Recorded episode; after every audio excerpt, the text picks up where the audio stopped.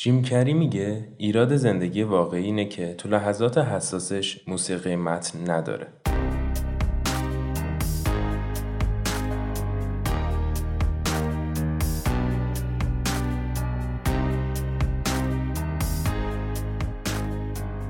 اینجا پادکست اوتوپیاست. من الیارم. منم سنا. امروز تو این اپیزود قراره که بپردازیم به یه اتفاق جالب. اونم بررسی موسیقی متن فیلم ها هستش که فکر کنم سنا تو هم هم نظر باشی با من که سینما رو بدون موسیقی میشه ناقص دونست یا نه؟ به نظر من میشه ناقص دونست البته از نظر ماهیتش که خب قطعا نه چون که ما قبلا هم فیلم های سامت داشتیم و اتفاقا خواستم به این اشاره کنم که بعضی از منتقدان هم اعتقاد دارن که ما اصلا فیلم ناطق نداشت فیلم صامت نداشتیم. چون حتی فیلم های صامت هم از موسیقی استفاده می‌کردن. چطوری؟ جلوتر توضیح میدم. اینکه مثلا ارکستر می آوردن همزمان می‌زدن بله. نه اولی همین کارو نمی‌کردن و بعد از زمان برادران لومیر این جدا از همون اولش. اول اول. از همون گرند کافه.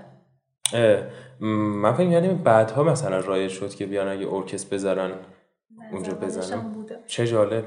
پس یعنی قطعا میشه گفت که موسیقی حداقل اگر نگیم سینما رو ناقص می‌کنه می‌تونیم بگیم مکمل سینما هستش. و واقعا تاثیر خیلی زیادی داره و ما هم تصمیم گرفتیم که تو این اپیزود بپردازیم به 20 تا موسیقی متن برتر تاریخ سینما. البته چند تا نکته رو لازمه که بگیم.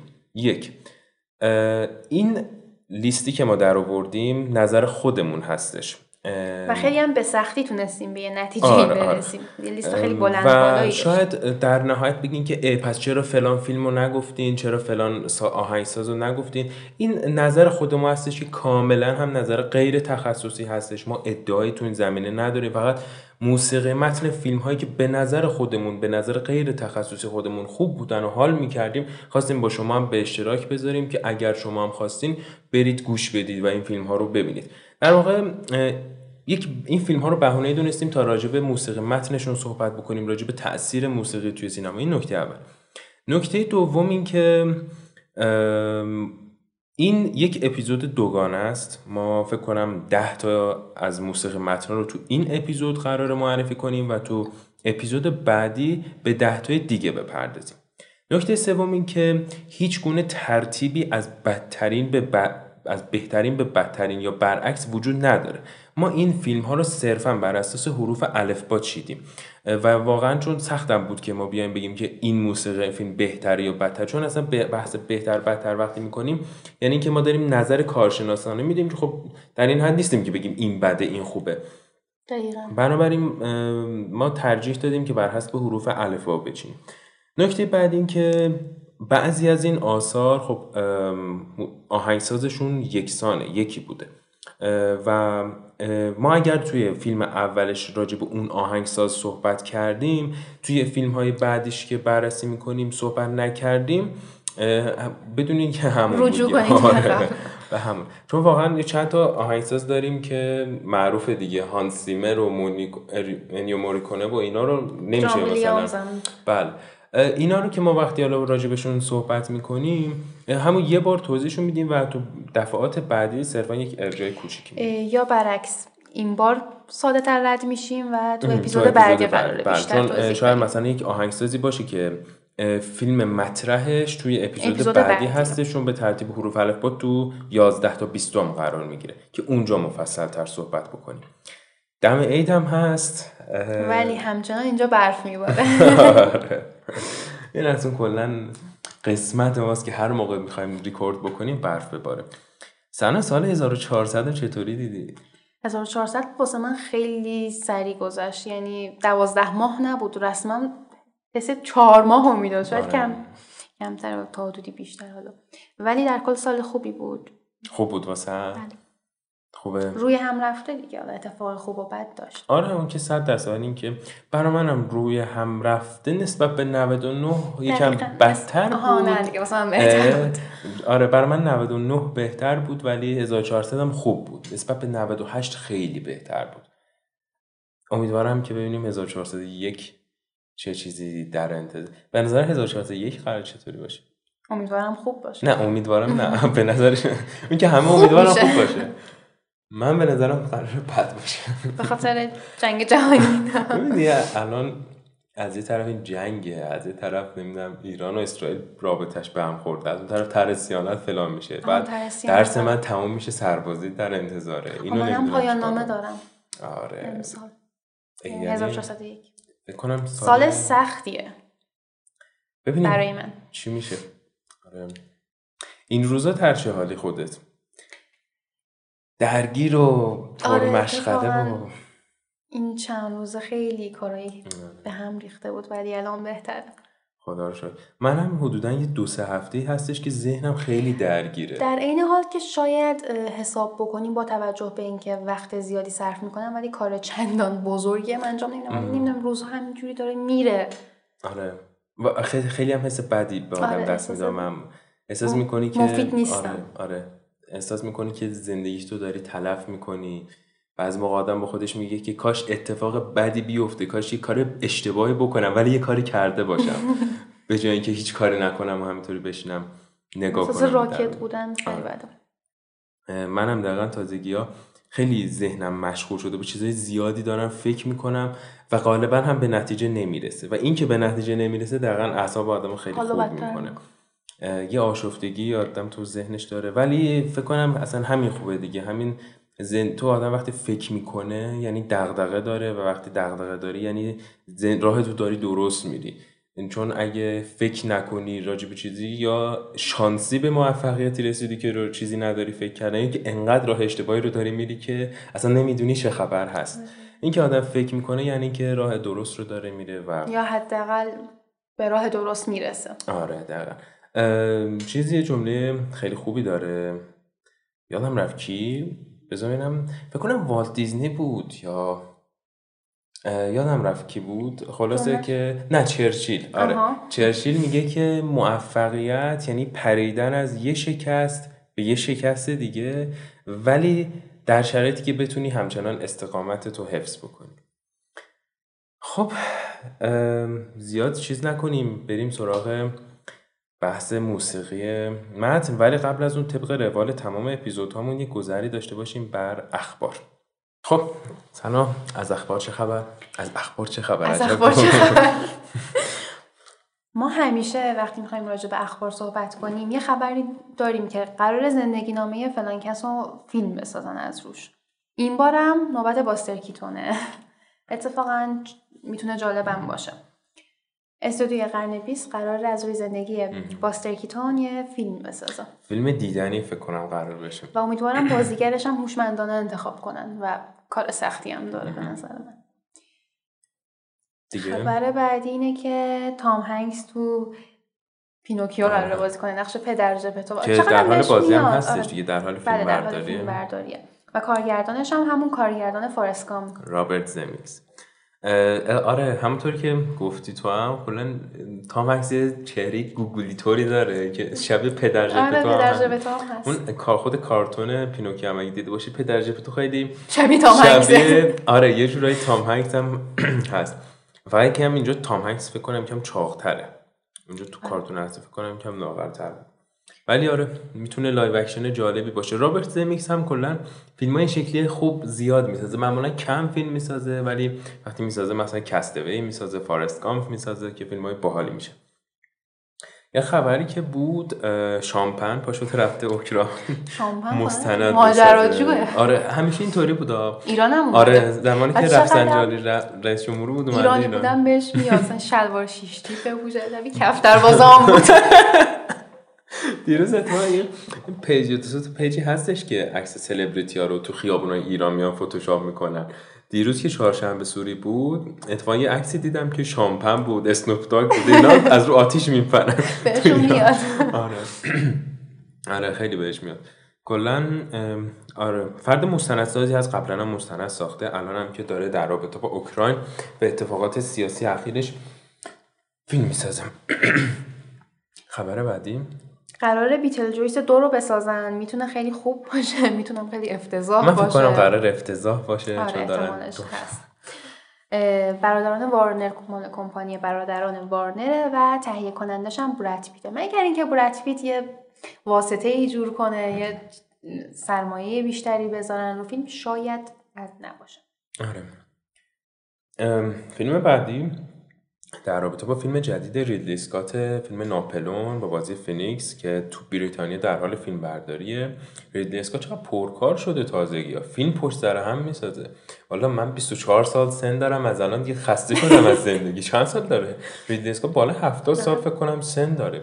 واقعا از نظر نمی‌دونم چی کار می‌کنن که اینطوری اسکورسیزی داره فیلم می‌سازه از اون طرف. یعنی می‌بینی که خود چیز؟ بودی هم سنش آره خود مثلا کاپولا با اینکه مثلا الان دیگه کم فیلم سازه ولی میره مثلا همه فیلم ها رو می‌بینه و نظرش رو میگه و خوب حوصله دارن اون عکسی هم بود که با داروش مهرجویی مقایسش کرده بودن واقعا. واقعا تو ایران فیلم ساختن پیر می‌کنه آدم مثال عینیش هم که میشه دید دیگه. تو ایران تقریبا هر کاری کردن پیر می‌کنه آدم. آره. درس خوندن آره. بگذاریم. یه عالم تریلر اومده از تریلر گربه چکمه پوش گرفته تا میس مارول و سریال اوبی وان کنوبی. میس مارول چیه؟ من چون میس... نمی‌بینم مارول نمی‌دونم. میس مارول مربوط به دنیای سینمایی مارول و نقشش هم یک دختر کم سن و ساله یعنی 16 17 سالشه. خب.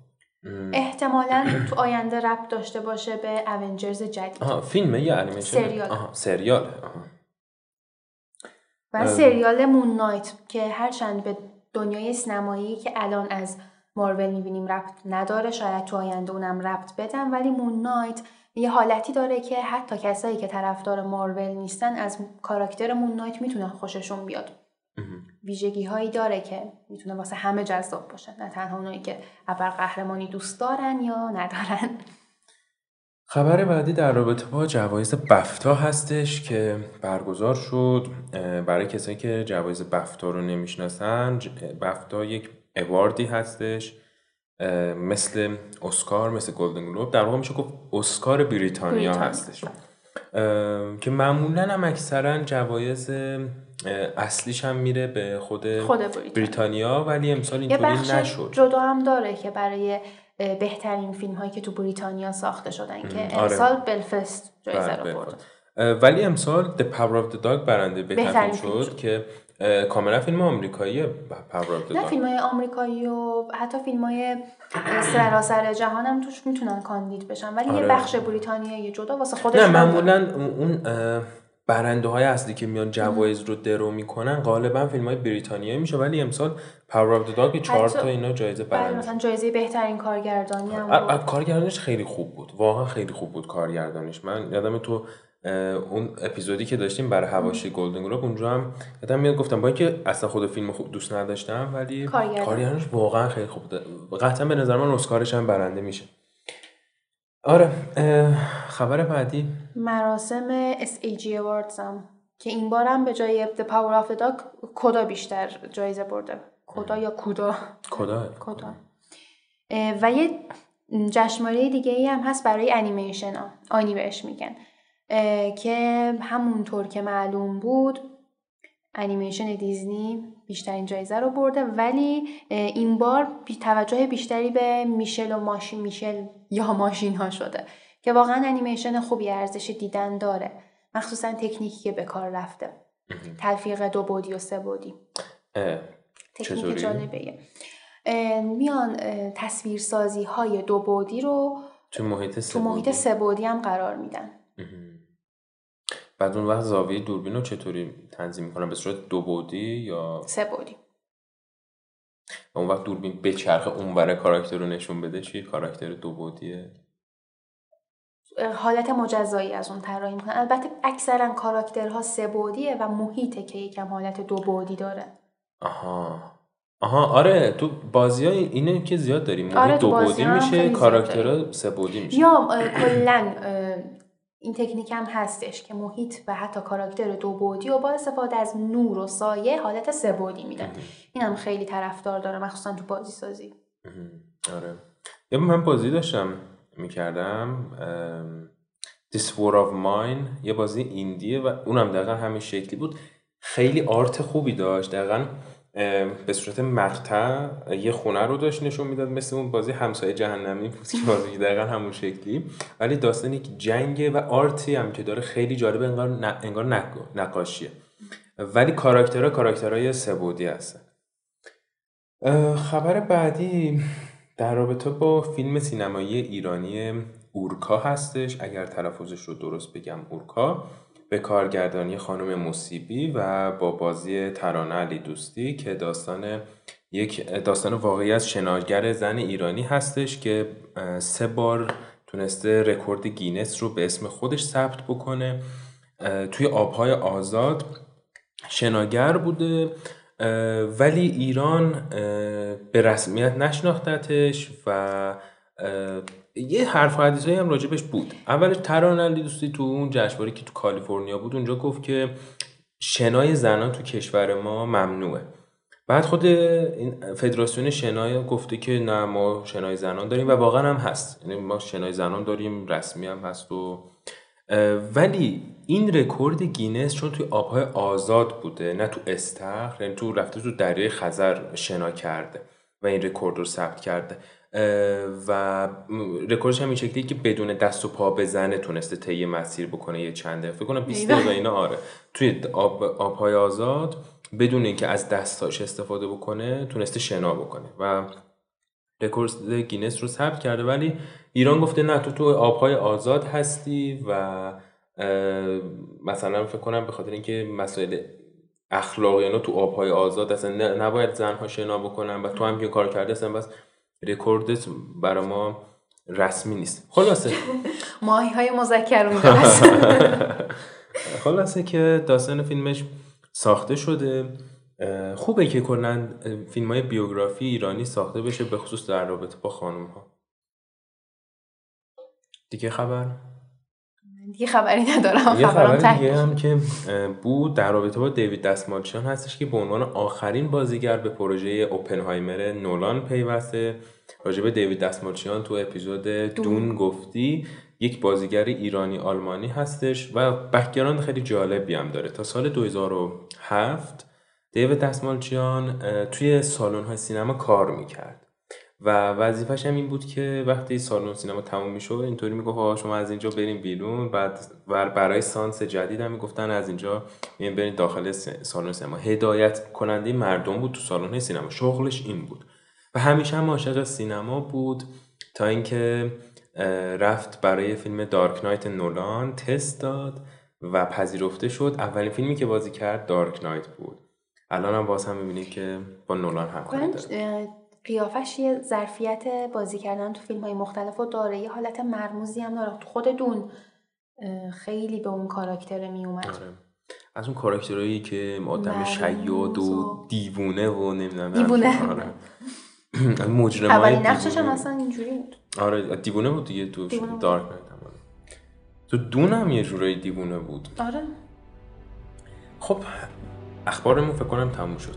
بریم سراغ موسیقی فیلم.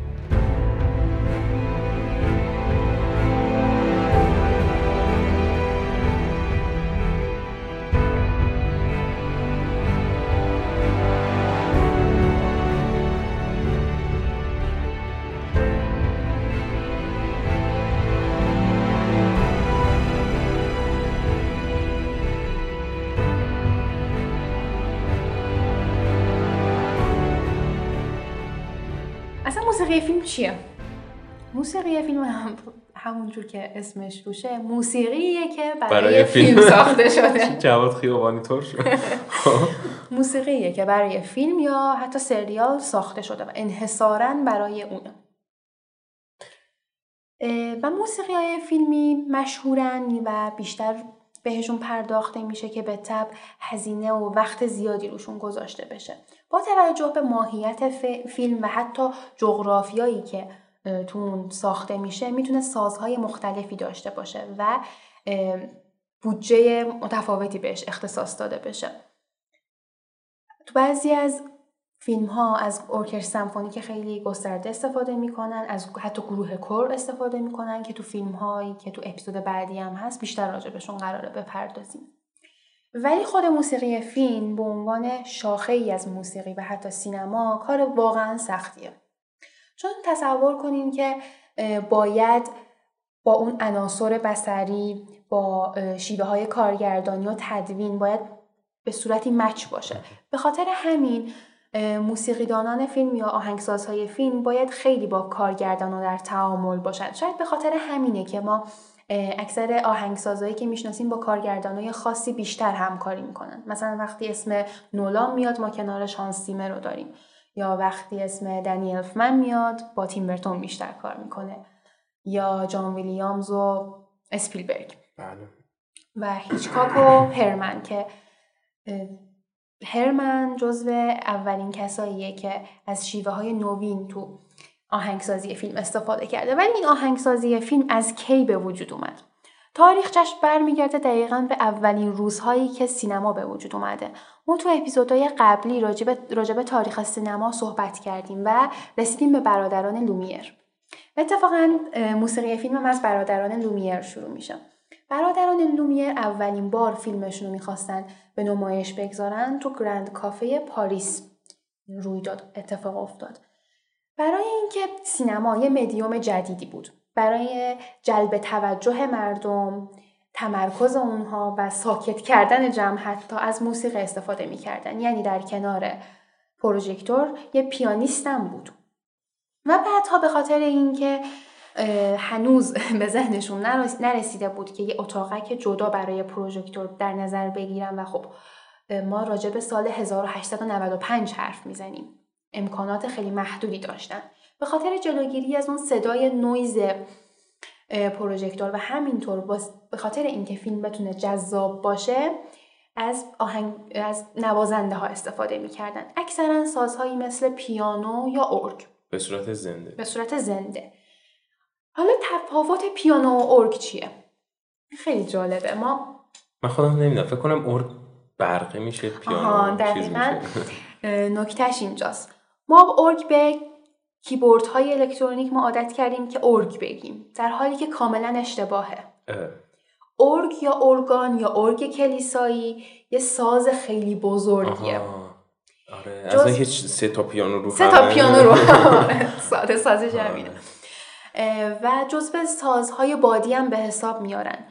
چرا؟ چون با فشردن کلاویه ها همون دکمه های, آره های سفید و سیاه که تو پیانو هم هست.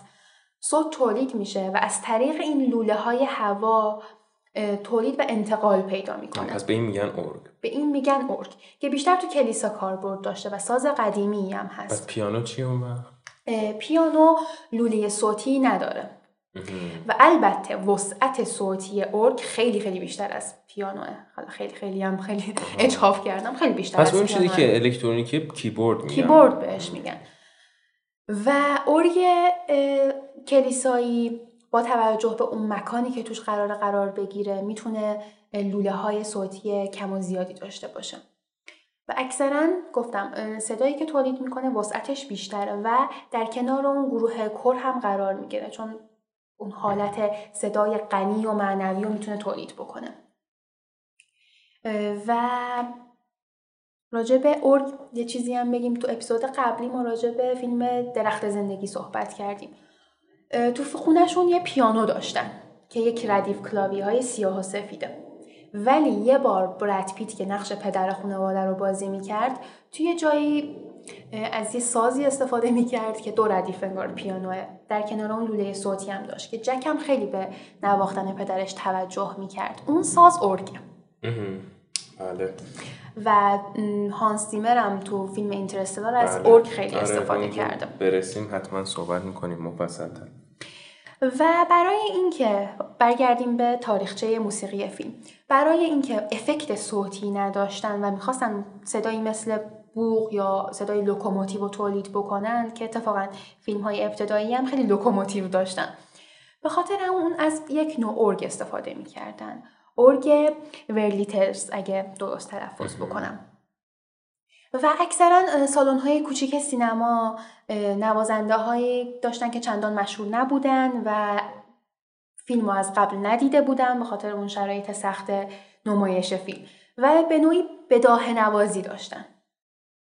چه جالب چه جالب سخت واسه رو یه بار اشتباه زدن چی؟ و دقیقا احساسات اتفاق افتاده بود اتفاق افتاده بود که اشتباه بزنن یا صدا و تصویر مچ نباشه که به نوعی این به من اصلا یکی از نوازنده بخاره سرش کار می‌خواد بکنه؟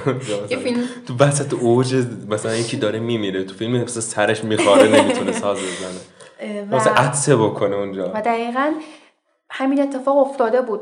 اتفاقای مشابه که صدا و تصویر مچ نبودن و به نوعی به ماهیت فیلمم ضربه می‌زد. به خاطر همین سالن هایی که حالا بزرگتر بودن از ارکست استفاده می‌کردن. چند تا نوازنده داشتن و اونا از قبل تمرین می‌کردن اتفاقا. و اکثرا هم از آهنگای استفاده از قطعای استفاده می‌کردن که مشهورن. مثلا قطعای شوپن و واگنر و قطعای مشهوری استفاده می‌کردن و بیشتر سعی داشتن که احساسات رو نشون بدن نه کار دیگه ای برای اولین بار تو سال 1908 همون روزهای ابتدایی سینماست. ما چندان با سینما پیشرفت نکرده اولین موسیقی فیلم برای فیلم قاتل دوک داگلیس که فیلم فرانسوی هستش آهنگسازی شده. کامیل سنسانس 15 دقیقه آهنگسازی مخصوصی برای این فیلم انجام داد.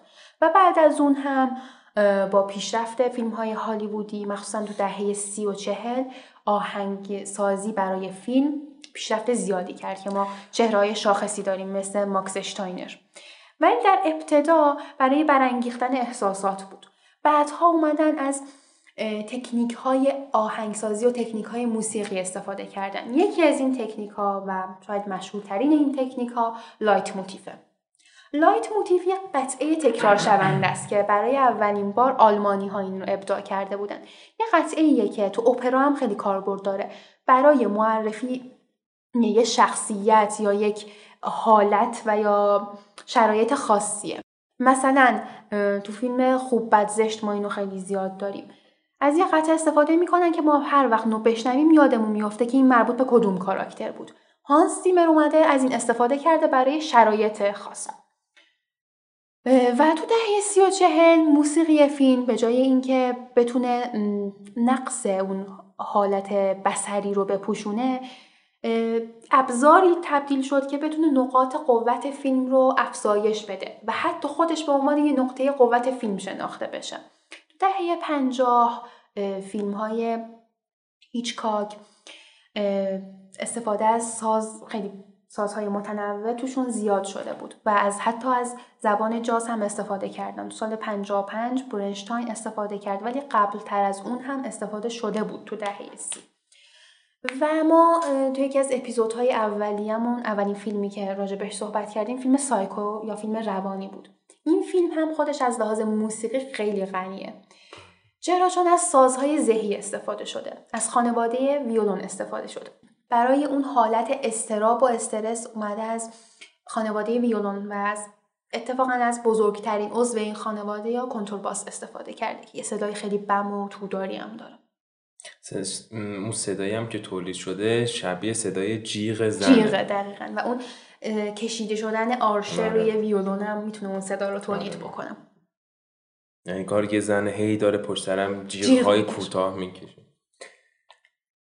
خب, خب پس تا اینجا اینطوری بگیم که از اولین روزهای سینما ما موسیقی رو داشتیم جزء لاینفک سینما هستش اولها به این صورت بود که تو سینما که داشت فیلم پخش می‌شد یه ارکستر می آوردن یه چند نفر نوازنده می آوردن همزمان روی فیلم موسیقی می نواخت و بعدها که خب حالا فیلم های مصوت اومدن و اینا این پدیدم گسترش پیدا کرد و از سازهای مختلفی استفاده می‌شد توی فیلم ها تا اون حس و حال رو بهتر انتقال بده.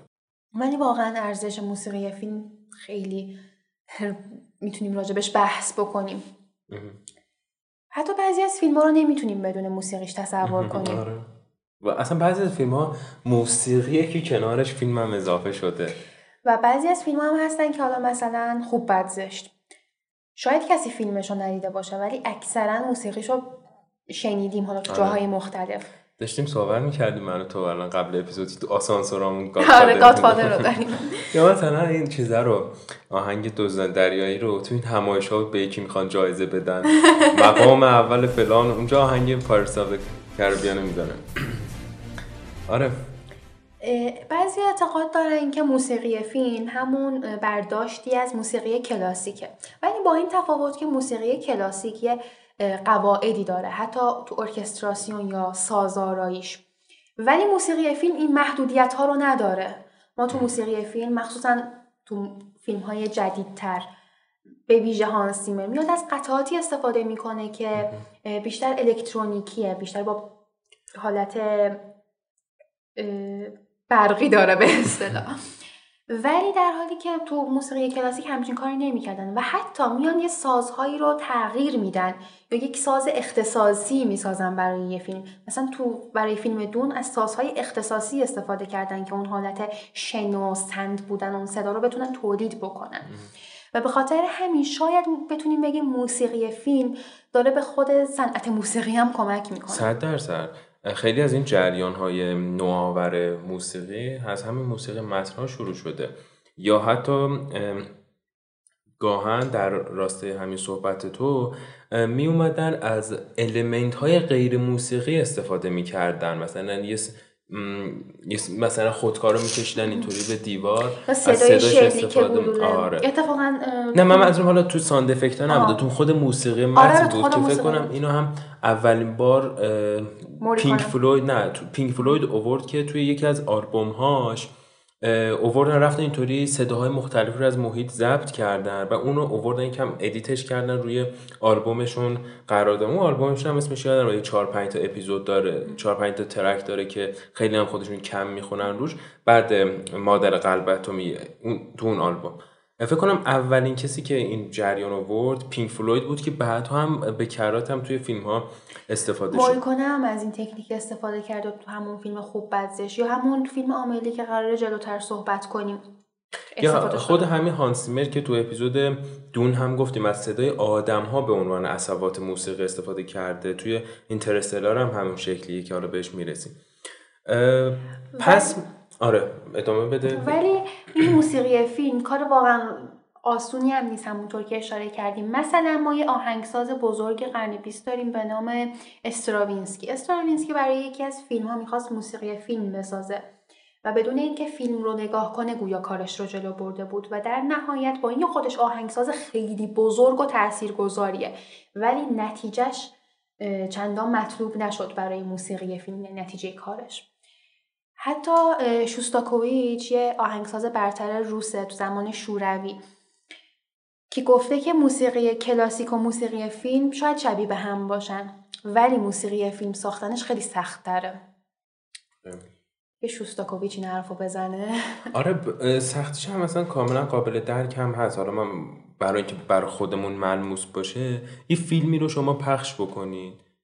خب فیلمی که آره فیلمی که موسیقی متن زیاد داره. بعد میوتش بکنید ببین اصلا تأثیری می‌ذاره روتون. یعنی انگار مثلا دارین در و دیوار رو نگاه می‌کنین. و حالا سازندگان فیلم دقیقا همین شکلی میدن. فیلم تدوین میشه بعد فیلم رو میدن دست آهنگساز. میگن برو آهنگ بساز روش. و اون آهنگسازه باید اینقدر بشینه خیلی بیروح ببینه فیلمو که روش آهنگ بسازه. افکت صوتی هم نداره اکثرا این فیلم حالت خامی داره. راجع به شوستاکوویچ صحبت کردیم. خب که اینم اشاره بکنیم که زندگی شوستاکوویچ تو حکومت کمونیستی شوروی توی کتاب نوشته شده به نام کتاب در حیاهوی زمان. پس یه معرفی کتاب هم امروز داشتیم در حیاهوی زمان.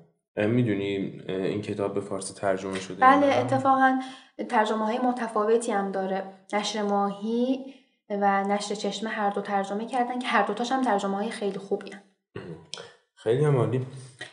خب دیگه راجع به موسیقی فیلم گفتیم که باید آهنگساز بشینه و فیلم رو ببینه. بعضی از آهنگسازا دوست دارن که فیلم نامه هم بخونن. چون فیلم نامه اثر ادبیه شاید بتونه از لحاظ هنری هم تاثیر بذاره روی موسیقی متن. ولی موسیقیدانای بزرگی مثل آهنگسازای بزرگی در واقع مثل جان ویلیامز اعتقاد داره که فیلم نامه رو خوندن تاثیر سختی سختتر کردن کارو سختتر می‌کنه یعنی تاثیر مثبتی نداره و خود فیلم رو دیدن تاثیر بهتری داره. صد درصد. و به خاطر اینکه خب هر چقدر هم افراد زیادی تو فیلم عوامل زیادی دخیل باشن باز هم فیلم حاصل ذهن کارگردان بیشتر می‌تونیم بگیم. و اینکه کارگردان بتونه با آهنگساز تعامل خوبی داشته باشه یه نکته خیلی کلیدیه. آره. دقیقا همین شکلی. که مثلا نولان توی تنت آهنگسازش یادم رفت اسمش اون میگه که من برای تنت یه موسازی رو زدم. بعد می‌گفت که من که داشتم اینجا ساز می‌زدم نولان هم داشت اونور با یکی دیگه داشت حرف می‌زد سر پای. بعد همین که داشت حرف می‌زد لابلا صحبتش اومد به من گفت که فلان چیزی رو داری اشتباه می‌زنی یا نولانی که مثلا تخصص موسیقی هم نداره. بعد میگه من نگاه با زیمر روش تاثیر میگه من هم دقت کردم دیدم آره این بخشش رو دارم اشتباه می‌زنم. نولان راست میگه ها. یعنی اینکه کارگردان خودش یک دانش نسبی از موسیقی متن داشته باشه حتی به نظر من برعکسش هم باید باشه. خود آهنگسازم باید یه دانش نسبی از کارگردانی و تدوین اینو داشته باشه. کارو بهتر صد درصد. خب بریم سراغ بریم سراغ لیست ها که ما بازم میگیم که به ترتیب حروف با 20 تا هستش. حالا چند تاشو بگیم اینجا ببینیم که به چند تاش فرق می‌رسه. بقیهش هم برای اپیزود بعدی. اولین فیلمی که می‌پردازیم فیلم عملی هستش. فیلم فرانسوی که فکر کنم دیگه برای همه ناماشنا هستش و موسیقیش ناماشناتر از خود فیلم. داستان یک داستان عاشقانه هستش. و کمدی. یه جورایی هم کمدی و بیشتر فانتزی تمایه های زیادی داره. مثلا به تنهایی اشاره می‌کنه. رالیسم جادویی هم قاطیش بله. داره. به خاطر همینه که ما فانتزی هم یاد می‌کنیم. بله. فیلم فرانسوی فرانسه هم که کلا مهد عشق و اینها. و موسیقیش هم خیلی عاشقانه است. ساخته یان تیرسن. ژان پیر ژان قرار بود که در ابتدا از نایمن استفاده کنه به عنوان آهنگساز این فیلم. با هم همراه دستیار کارگردان تو ماشینش بوده. آلبوم یان تیرنر رو گوش می‌کرده. یان تیرسن یا یان تیرسن. تیرسن بله. گوش می‌کرده. خب یان تیرسن نوازنده خیلی قدریه و ساز اختصاصیش هم پیانوه.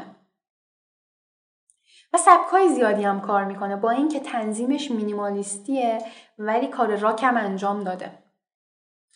یان تیرسن خودش از موسیقی کلاسیک اروپا و موسیقی فولکلور فرانسه خیلی الهام گرفته و از شوپن خیلی تاثیر گرفت. خب داشتن موسیقی اینو گوش می‌کردن تو فیلم تو ماشینشون. به این نتیجه رسیدن که این چقدر به فیلم میاد. به خاطر همینه که همه قطعات فیلم قطعات آهنگ های این فیلم همشون برای این فیلم ساخته نشدن. از قبل ساخته شده بودن تو آلبوم مجزای یان تیرسن و استفاده شدن اینجا. یان تیرسن هم خودشو آهنگساز نمی‌دونه بیشتر نوازنده می‌دونه. شکست نفسی شکست نفسی می‌کنه دقیقا. و این فیلم هم اکثر ساز اکثر از سازی که استفاده شده پیانو آکاردیونه بعضی وقتا هم ویولون همراهیش می‌کنه. ولی سازهای مختلفی مثل گیتار باس هم استفاده شده. و حتی ما گفتیم که از صداهای مختلف استفاده می‌کنن. تو آهنگ های این فیلم از صدای ماشین تایپ و دوچرخه هم استفاده کردن که با توجه به مضمون فیلم هر دوتا هم تو آره. می‌بینیم هر دوتا رو. و از فیلم هایی که امروز قرار راجع بهشون حرف بزنیم موسیقی متن املی محبوب منه نسبتا. جزو حالا من داشتم لیستمون رو نگاه می‌کردم شاب رو گفت جزو معدود موسیقی هایی هم هستش که شاده. اون یکی رو داشتیم یا ترسناکه یا مثلا حالت عجیب غریب طور داره ولی عملی جزو موسیقی هایی که شاده یعنی آدم وقتی گوش میده کم خوشحال میشه. و احساسی که مخصوصا اون آهنگی که با پیانوه که احتمالا این وسط هم آره ما بعد از اینکه هر فیلم رو گفتیم یه چند ثانیه یا یکی دو دقیقه از موسیقی اون رو هم می‌ذاریم. بعد دوباره میریم اون یکی فیلم. احساسی که به من میده من کنم موسیقی رو بیشتر دوست دارم که منو به یاد چیزی بندازن حتی اگه اون چیز بیارزش باشه یا احساس و اتمسفر خاصی رو به من به من بدن. و دقیقا این احساس رو از این موسیقی متن این فیلم دریافت می‌کنم. آره کلا فیلم عملی چند تا معلفه داره که یکی ببینه هیچ وقت یادش نمیره. اون رنگ های قرمز, و سبز و اینا. و موسیقیش هم که موسیقیش رو ما از جمله موسیقی که بجز خود فیلم تو جاهای زیادی هم, زیادی هم شنیدیم. تو ایران هم این تلفن گویه ها بعضشون همین موسیقی عملی رو می‌دونن. چیزا وای اصلا این ماشینای زباله هستش میان زباله ها رو جمع می‌کنن. سارا کرو بودن یه زمانی. اینا موسیقی عملی رو می‌ذارن. آره خیلی واقعا چرا؟ این کار از ایرانی برمیاد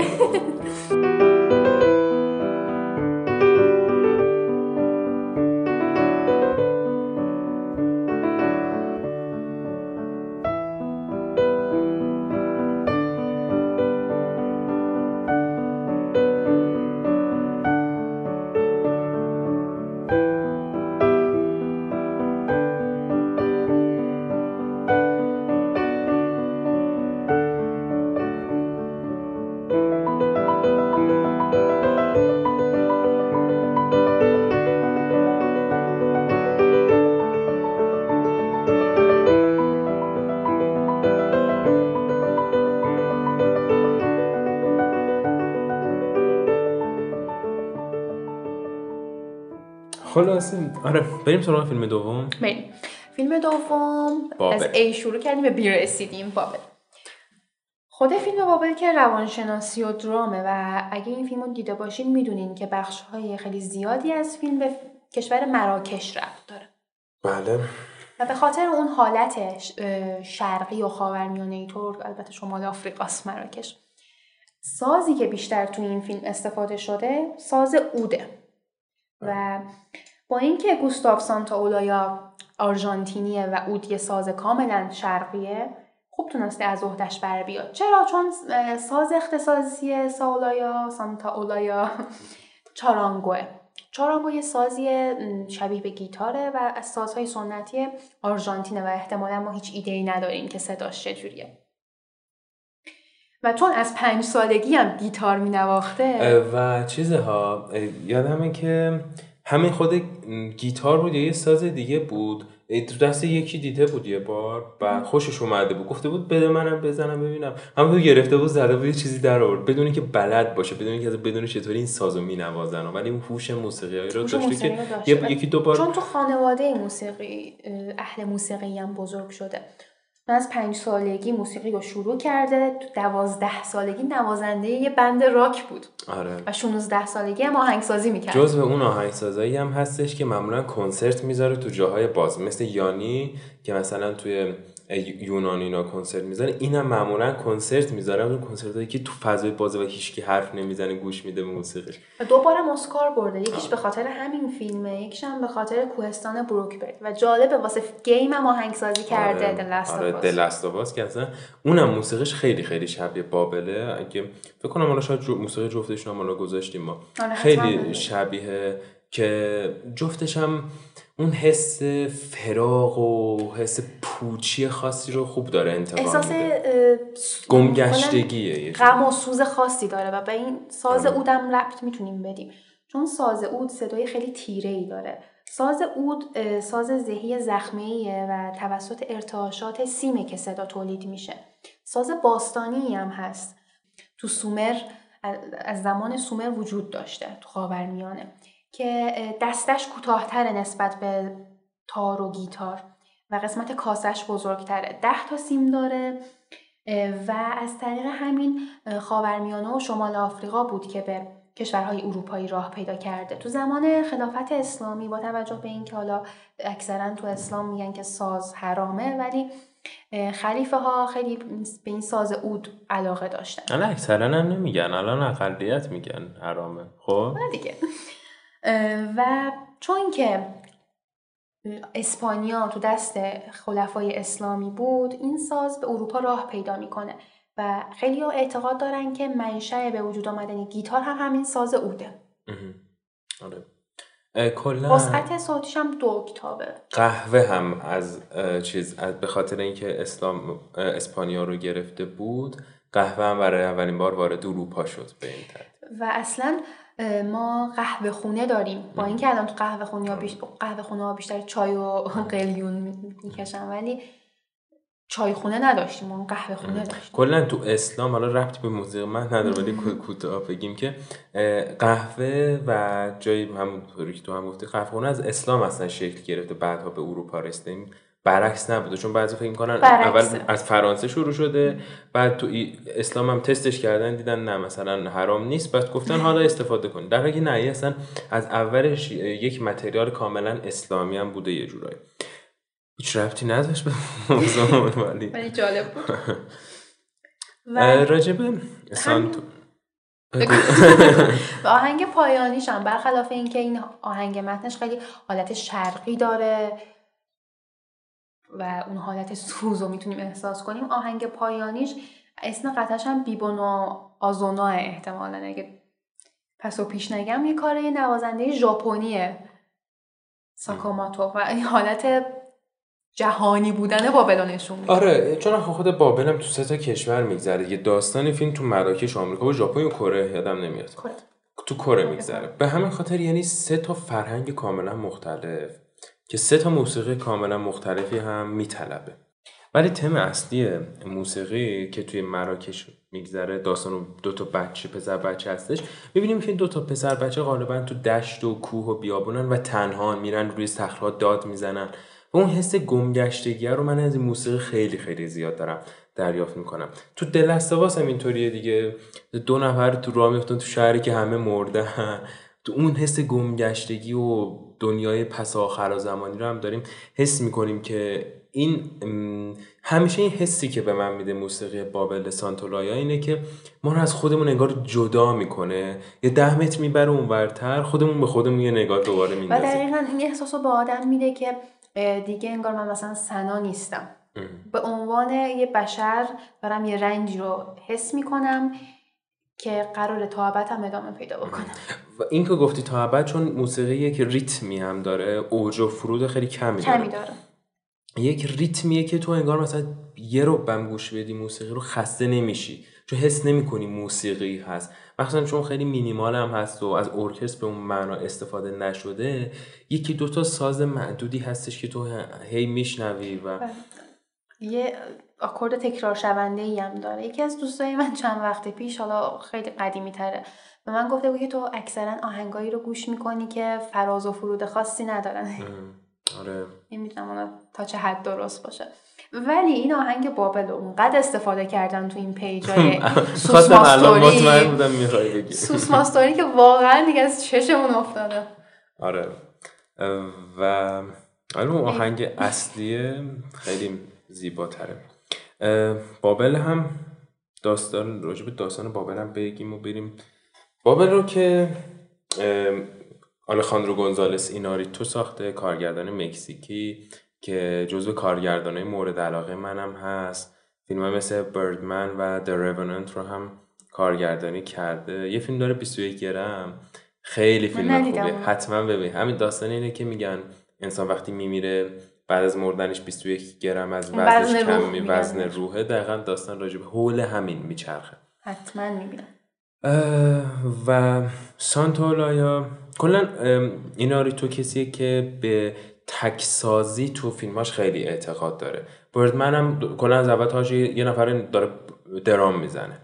اینکه تکساز و ارکستر سمفونیک به اون معنا نداره خیلی معتقده که خیلی چفت و بست خوبی شدن با سانتاولایا بابل محصول 2006 با بازی براد پیت. کیت بلانش. بازی کرده و تو سه تا کشور مختلف کره مراکش و آمریکا میگذره. کره یا ژاپن بودنش مطمئن نیستم البته. فکر کنم کره بود. حالا. ولی مطمئنی که آسیای جنوب شرقی. آره دیگه از اونها دیگه چش بادو میاد.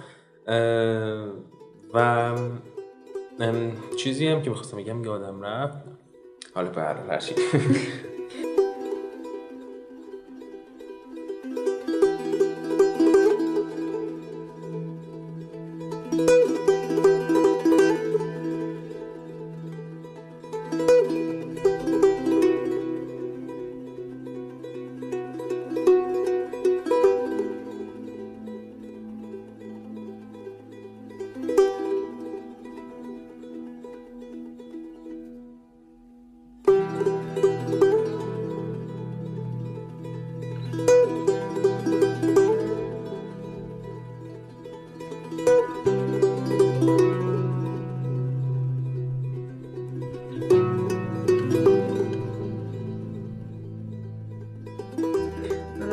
سوم. فیلم سوممون هم که چارلی اند چاکلت فکتوری هستش. فیلم نوستالژی زمان بچگی من و آره. احتمالا اکثر همسنایی با بازی جانی دپ فیلم تیم برتون که تو هم تیم برتون رو دوست داری. بله من تیم برتون رو خیلی دوست دارم. حالا بیشتر از من خواهرم دوست داره. چارلی و کارخانه شکلات سازی و دنی الفمن آهنگ سازی کرده. دنی الفمن از دوستای تیم برتون هستن. قیافش هم نگاه کنی انگار از کاراکترها از فیلم های تیم برتون اومده. علاوه بر اینکه آهنگساز خواننده و تهیه کننده موسیقی هم هست و بازیگر هست و صدا پیشگی هم می‌کنه. به غیر از پنج تا فیلم تیم برتون اکثر فیلمهاشو دنیل فمن آهنگسازی کرده. دنی من جزو اون آهنگسازی پرکار هالیووده و معمولا هم تو این فیلم های ابرقهرمانی. آهنگسازی می‌کنه. و فیلم های فانتزی. آره. اصلا فیلم های فانتزی مدمن و اینا هم همین دنیل من ساخت اسپایدرمن 2002 آره. اصلا من از همون اسپایدرمن دنیل من رو شناختم.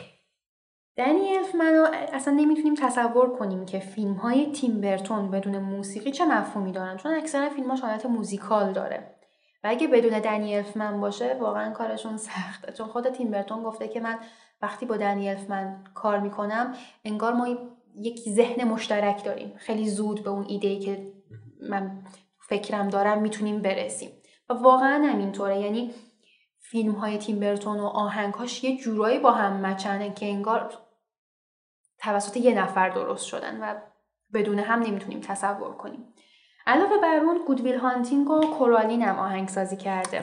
که حتی کورالین با اینکه کار تیم برتون نیست ولی واقعا فضاش شبیه به کارهای تیم برتونه. و حتی سیمسون سریال سیمسون هم آره. آهنگسازی کرده. علاوه بر این گفتیم صدا پیشه هم هست. تو انیمیشن عروس مرده نقش یکی از اسکلتا رو بازی می‌کنه و تو کابوس قبل از کریسمس هم علاوه بر اینکه آهنگسازی کرده جک که نقش اصلی هم هست یه اسکلتیه به جای اونم صدا پیشگی کرده. فیلم های زیادی هم آهنگسازی شو کرده فیلم های اونجرز و جاستس لیگ و اینا هم همشون به زودی اون بتمن های 1990 هم که کار تیم برتون هم هست. که به زودی قرار آخرین کارش هم نه اینکه دیگه کار نکنه منظورم اینه که لیتست لیتست دکتر استرنج. فیلم جدید دکتر استرنج. که فضاش هم فضای این فیلم دکتر استرنج قرار یکم دارکتر بشه و واقعا انتخاب خوبیه. دنیل من از پسش برمیاد قطعا دنیل من با یه مصاحبه داشته با پادکست WTF نمیگی مخفف چیه؟ ولی خیلی خیلی پادکست خوبیه.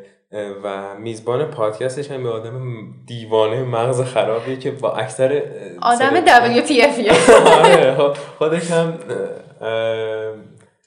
حالا. ولی با سلبریتی های مختلف اینطوری مسابقه کرده با تارانتینو هم مسابقه کرده. یه اپیزود تارانتینو؟ آدم اپیزودی که داشت من داشتم گوش می‌کردم با تارانتینو صحبت کردن. تارانتینو از اون آدمه که اجازه نمیده طرف مقابل حرف بزنه. اینم از اونایی که اصلا اهمیت نمیده مهمونه. جفتشون هم میپریدن وسط صحبت همدیگه جفتشون هم پر حرف. تارانتینو چطوری حرف می‌زنه؟ اینطوری پر شوق و ذوق. این دقیقا خود میزبانش هم اینطوری حرف می‌زنه یه خرط و خرید میشه وقتی راجع به تارانتینو حرف می‌زنی مخصوصا مصاحبه ها شاید اون مصاحبه معروفش میفتم که ازش می‌پرسن چرا تو فیلمات انقدر خون و خشونت و اینجور چیزا زیاده. برمیگرده دستش هم رو میز میکوبه میگه که get it. اسم طرف مصاحبه کننده دارم میگه که it's so much more fun.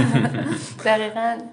آره دنیف من یه مصاحبه داشته با این پادکست که داستان زندگیشو میگه که چی شد که اصلا وارد موسیقی شد و راجع به کارهاش و اینا. خیلی اپیزود جالبیه.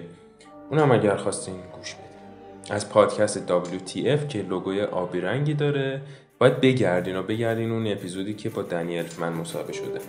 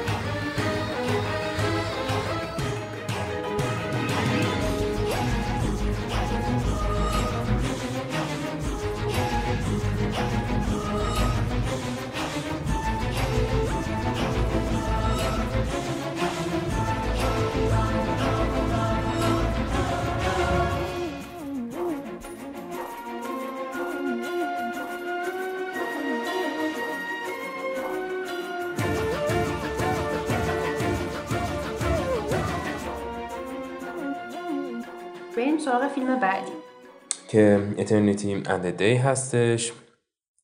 ابدیت یک روز. فیلم محصول 1988 یه فیلم درامه مال کشور کشور یونانه و تئو آنجلوپولوس کارگردانی کرده آنجلوپولوس هم یه شاخصترین بله. کارگردان یونانی به عنوان شاعرترین کارگردان هم ازش یاد می‌کنن. و چقدر موسیقی متن این فیلم شاعرانه است واقعا. اینم از اون فیلمایی که چون شاید خیلی بگن حوصله‌مون نکشه آره. فیلم ولی موسیقیشو خیلی شن... خیلی شنیدیم. و حتی موسیقی متن این فیلم خودش به تنهایی اثر قدرتمندیه. آره. که خیلی اعتقاد دارن که این قدرت و زیبایی کار النی کاراندرو رو میرسونه.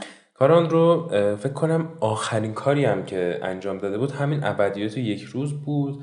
اگر اشتباه نکنم بعد از اون دیگه هیچ موسیقی نساخته. کلا برای فیلم های آنجلوپولوس بیشتر. آره آره. تا اینکه همین دو سه سال پیش با پیمان ماده همکاری داشت فیلم بمب یک عاشقانه آهنگسازش النی کاراندرو و النی کاراندرو از اوناییه که سواد آکادمیک خیلی بالایی هم داره. هشت تو هشت سالگی تئوری موسیقی رو یاد می‌گیره. مقاطع زیادی هم مخصوصا مقاطع تحصیلیش رو تو فرانسه گذرونده. تو پاریس درسی که خونده ارکستراسیون یا سازارایی و موسیقی شناسی قومیه. چه جاله؟ واقعا. و الان هم در قید حیاتن و هشتاد سالشونه. خدا سالم و پایدار نگهشون داره و این اترنیتی اندده هم البته من گفتم امیلی رو بیشتر دوست دارم ولی اینم واقعا آره، آره. دوست دارم. و جزو آهنگهاییه که مستقل از فیلم می‌تونه شما رو به دنیای دیگه, دنیای دیگه ای ببره. دقیقا. و اتفاق خیلی هم خوب با فیلم مچه. یعنی من اینم از اون موسیقی که هر بار موسیقیش رو گوش میدم اون سکانس های مختلف خود ابدیات مخصوصا سکانس اولش. آره. که برمیگردن به بچگی. و شاید به خاطر همینه که این آهنگ اگه فیلمش هم دیده باشین بعد گوش کردن به این آهنگ احساس می‌کنیم که یاد روزای بچگیتون میافته.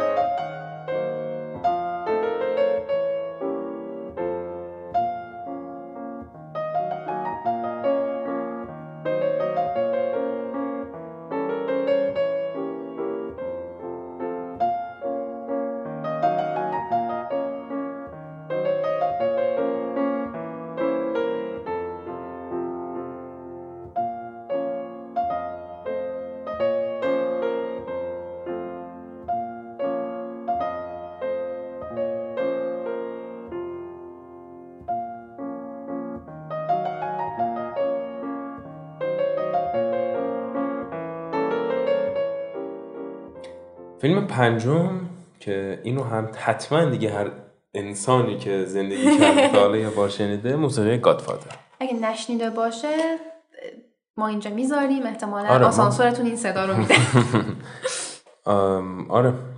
حالا راجب گادفادر آهنگساز گادفادر اون بیس اصلیش رو نینو روتا ساخته ولی بعدها انیو موریکونه دیولوپش کرده. برای گادفادر دو بسته که کلا آهنگسازش موریکونه هست ولی اون هسته اصلی گادفادر رو برای گادفادر یک نینو روتا با همکاری انیو موریکونه ساخته. نینو روتا آهنگساز و پیانیست ایتالیایی همونطوری گفتیم خب ساز اختصاصیش هم پیانو تو 13 سالگی برای اپرا آهنگسازی کرده. واقعا. و به خاطر همکاری با فلینی بیشتر شهرت داره که کارگردان آره. قدر کلا ایتالیایی تو کار موسیقی خوبن ها. موریکونه آره. یعنی علاوه بر حالا این اروتا و موریکونه کلا مثلا بعضی موقع من آهنگای ایتالیایی گوش میدم مثلا می‌بینم خیلی خوبن. مثلا رپ موسیقی آهنگای امروز مدرن ترشون هم آره. خوبه که خیلی مشهور شدن تازگی ها اون گروه راکی که دارن. I wanna be your slave که رو تیک تاک هم زیاد می‌ذارن.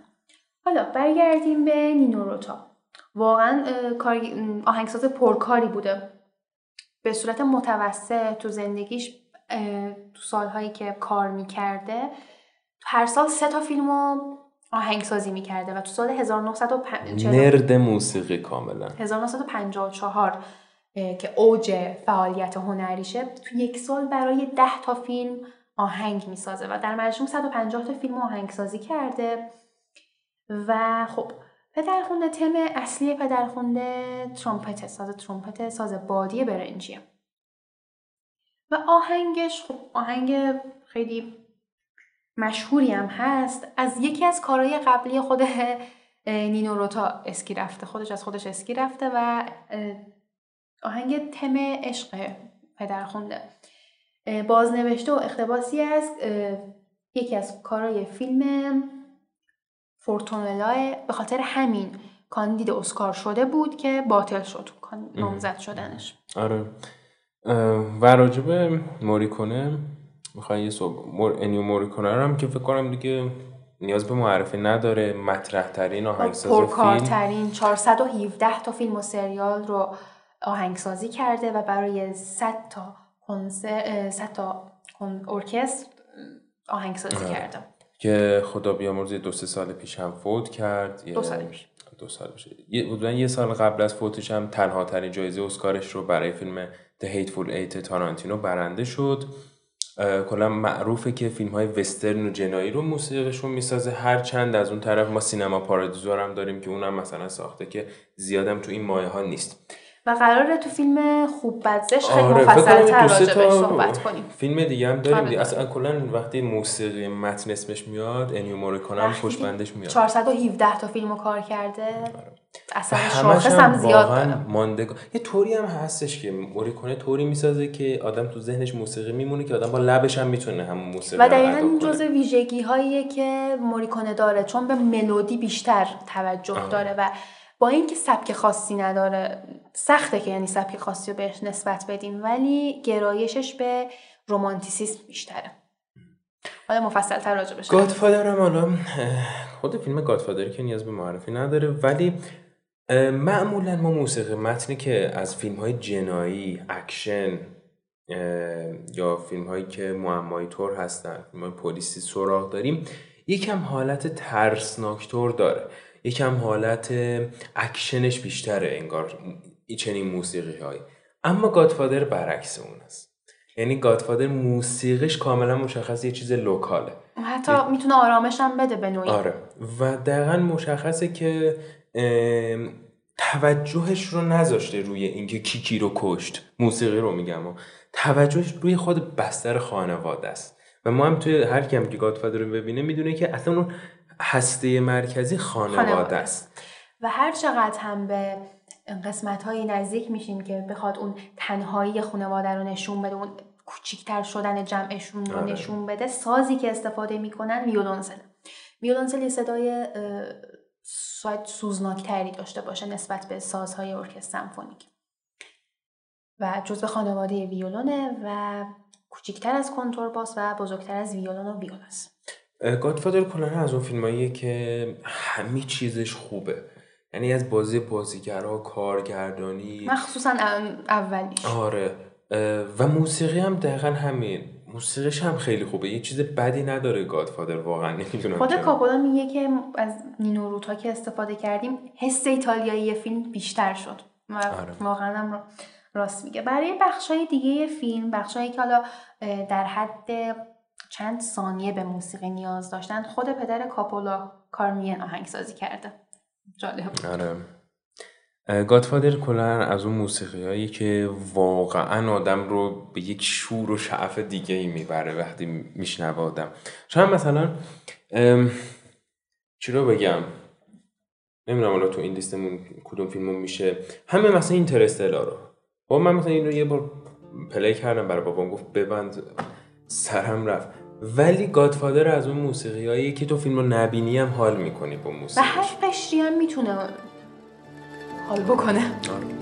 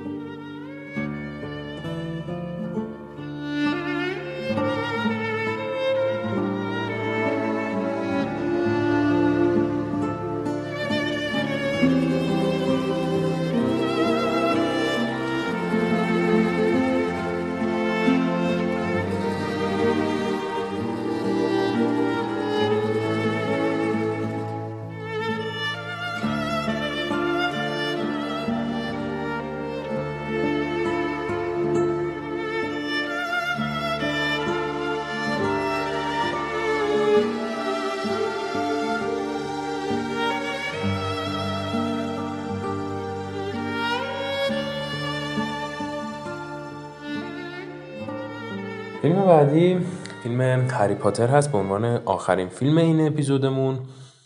من در ابتدای اپیزود گفتم که ده تا فیلم. بعد الان که با سنا صلاح مشورت کردیم تصمیممون بر این شد که تو این اپیزود 6 تا رو بررسی بکنیم و توی دو تا اپیزود دیگه باقی فیلم ها رو پس آخرین فیلممون هری پاتر برای این اپیزود. در واقع فیلم های هری پاتر. بله. هری پاتر چهار تا آهنگساز مختلف آهنگاشو آهنگ سازی کردن ستای اولی کار جان ویلیامزه. هری پاتر و جام آتش کار پاتریک دویل موسیقیدان بریتانیای اسکاتلندی که برای فیلم سور و عقل و احساسش هم نامزد اسکار شده. فیلم هملت و انیمیشن بریو رو آهنگسازی کرده. بعد از اون هری پاتر و محفل ققنوس و شاهزاده دورگش هم کال نیکولاس هوپره که نیکولاس هوپر ساز اصلیش گیتاره. بعد از اون آخرین فیلم هری پاتر رو الکساندر دسپولا آهنگسازی کرده. من هری پاتر رو ندیدم. خیلی عجیبه می‌دونم و فکر کنم نبینم. هم چون گفتم فکر کنم قبلا هم که از این ژانر فیلم های تاریخی تخیلی خوشم نمیاد. هری پاتر ندیدم. Lord of the Rings ندیدم. هابیت ندیدم. Game of Thrones ندیدم. این از فانتزی فیلم ها خوشم نمیاد. به همین خاطر نمی‌بینم. خب؟ راجب جان ویلیامز که تو اپیزودهای بعدی قراره احتمالا راجب فیلم Star Wars صحبت کنیم. مفصلتر اونجا صحبت خواهیم کرد. پس بریم سراغ الکساندر دسپلا که بی ربط به اپیزود قبلیمون هم نیست.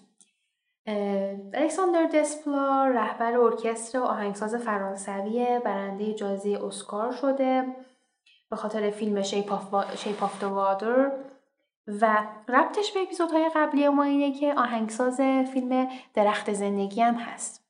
کلا دسپلا از ایناییه که کارنامه کاریشو ببینی خیلی فیلم های مختلفی داره.